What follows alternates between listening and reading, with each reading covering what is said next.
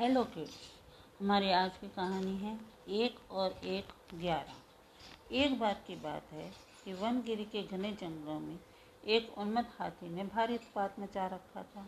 वह अपनी ताकत के नशे में चूर होने के कारण किसी को कुछ नहीं समझता था। वनगिरी में ही एक पेड़ पर एक चिड़िया व चिड़िया का छोटा सा सुखी संसार था। चिड़िया अंडों पर बैठी नन्हे नन्हे प्यारे बच्चों के निकलने के सुनहरे सपने देखती रहती। एक दिन क्रूर हाथी गरजता चिंगाड़ता पेड़ों को तोड़ता मरोड़ता उसी ओर आया। देखते ही देखते उसे चिड़िया के घोंसले वाला पेड़ भी तोड़ डाला। घोंसला नीचे आ गिरा, अंडे टूट गए और ऊपर से हाथी का पैर उस पर पड़ा। चिड़िया और चिड़ा चीखने और चिल्लाने के सिवा और कुछ ना कर सके। हाथी के जाने के बाद चिड़िया छाती पीट पीट कर रोने लगी। तभी वहाँ एक कठफोड़वी आई। वह चिड़िया की अच्छी मित्र थी। कठफोड़वी ने उसको रोने का कारण पूछा तो चिड़िया ने अपनी सारी कहानी कह डाली। कठफोड़वी बोली, इस प्रकार गम में डूबे रहने से कुछ नहीं होगा। उस हाथी को सबक सिखाने के लिए हमें कुछ करना होगा। चिड़िया ने निराशा दिखाई। हम छोटे मोटे जीव, उस बलशाली हाथी से कैसे टक्कर ले सकते हैं? कठोड़वी ने समझाया, एक और एक मिलकर ग्यारह बनते हैं। हम अपनी शक्तियाँ जोड़ेंगे। चिड़िया ने पूछा, कैसे? मेरा एक मित्र विनाक नामक भंवरा है, हमें उससे सलाह लेनी थी। चिड़िया और कठोड़ी भंवरे से मिली। भंवरा गुनगुनाया, ये तो बहुत बुरा है। मेरा एक मेंढक मित्र है आओ उससे सहायता मांग लेते हैं। तब तीनों उस सरोवर के किनारे पहुँचे, जहाँ वह मेंढक रहता था। भंवरा ने सारी समस्या बताई। मेंढक भराई सवाल में बोला, आप लोग धैर्य से जरा मेरी यहीं प्रतीक्षा करें। मैं गहरे पानी में बैठकर सोचता हूँ। ऐसा कहकर मेंढक जल में कूद गया। आधे घंटे बाद वह पानी से बाहर आया तो उसकी आँखें चमक रही थी। मैं बोला, दोस्तों, उस हत्यारे हाथी को नष्ट करने की मेरे दिमाग में अच्छी योजना आई है। उसमें सभी का योगदान होगा।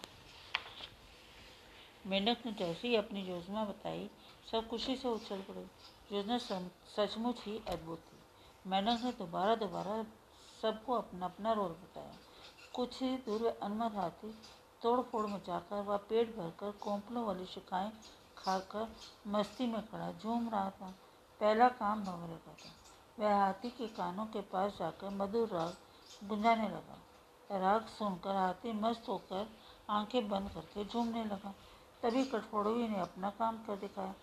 वह आई और अपने सुई जैसी नुकीली चोंच से उसने तेज़ी से हाथी की दोनों आँखें बीन डाली। हाथी की आँखें फूट गई। वह तड़पता हुआ अंधा होकर इधर उधर भागने लगा।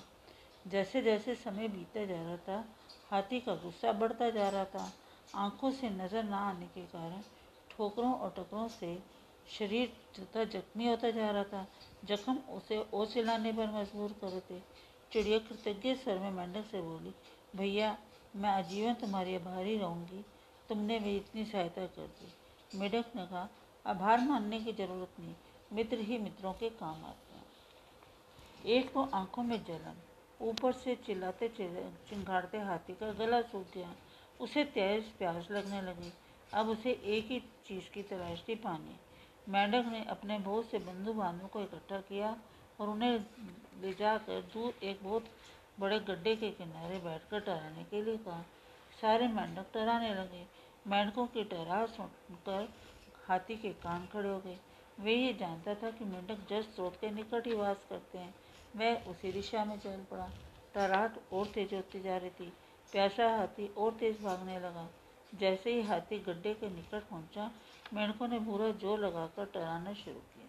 हाथी आगे बढ़ा और विशाल पत्थर की तरह गड्ढे में गिर गया। जहाँ उसकी प्राण प्रतिरू उठते देर ना लगी। इस प्रकार उस अहंकार में डूबे हाथी का अंत हो गया।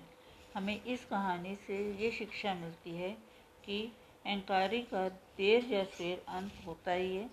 दूसरा, हमें इससे ये भी शिक्षा मिलती है कि एकता में शक्ति है। Thank you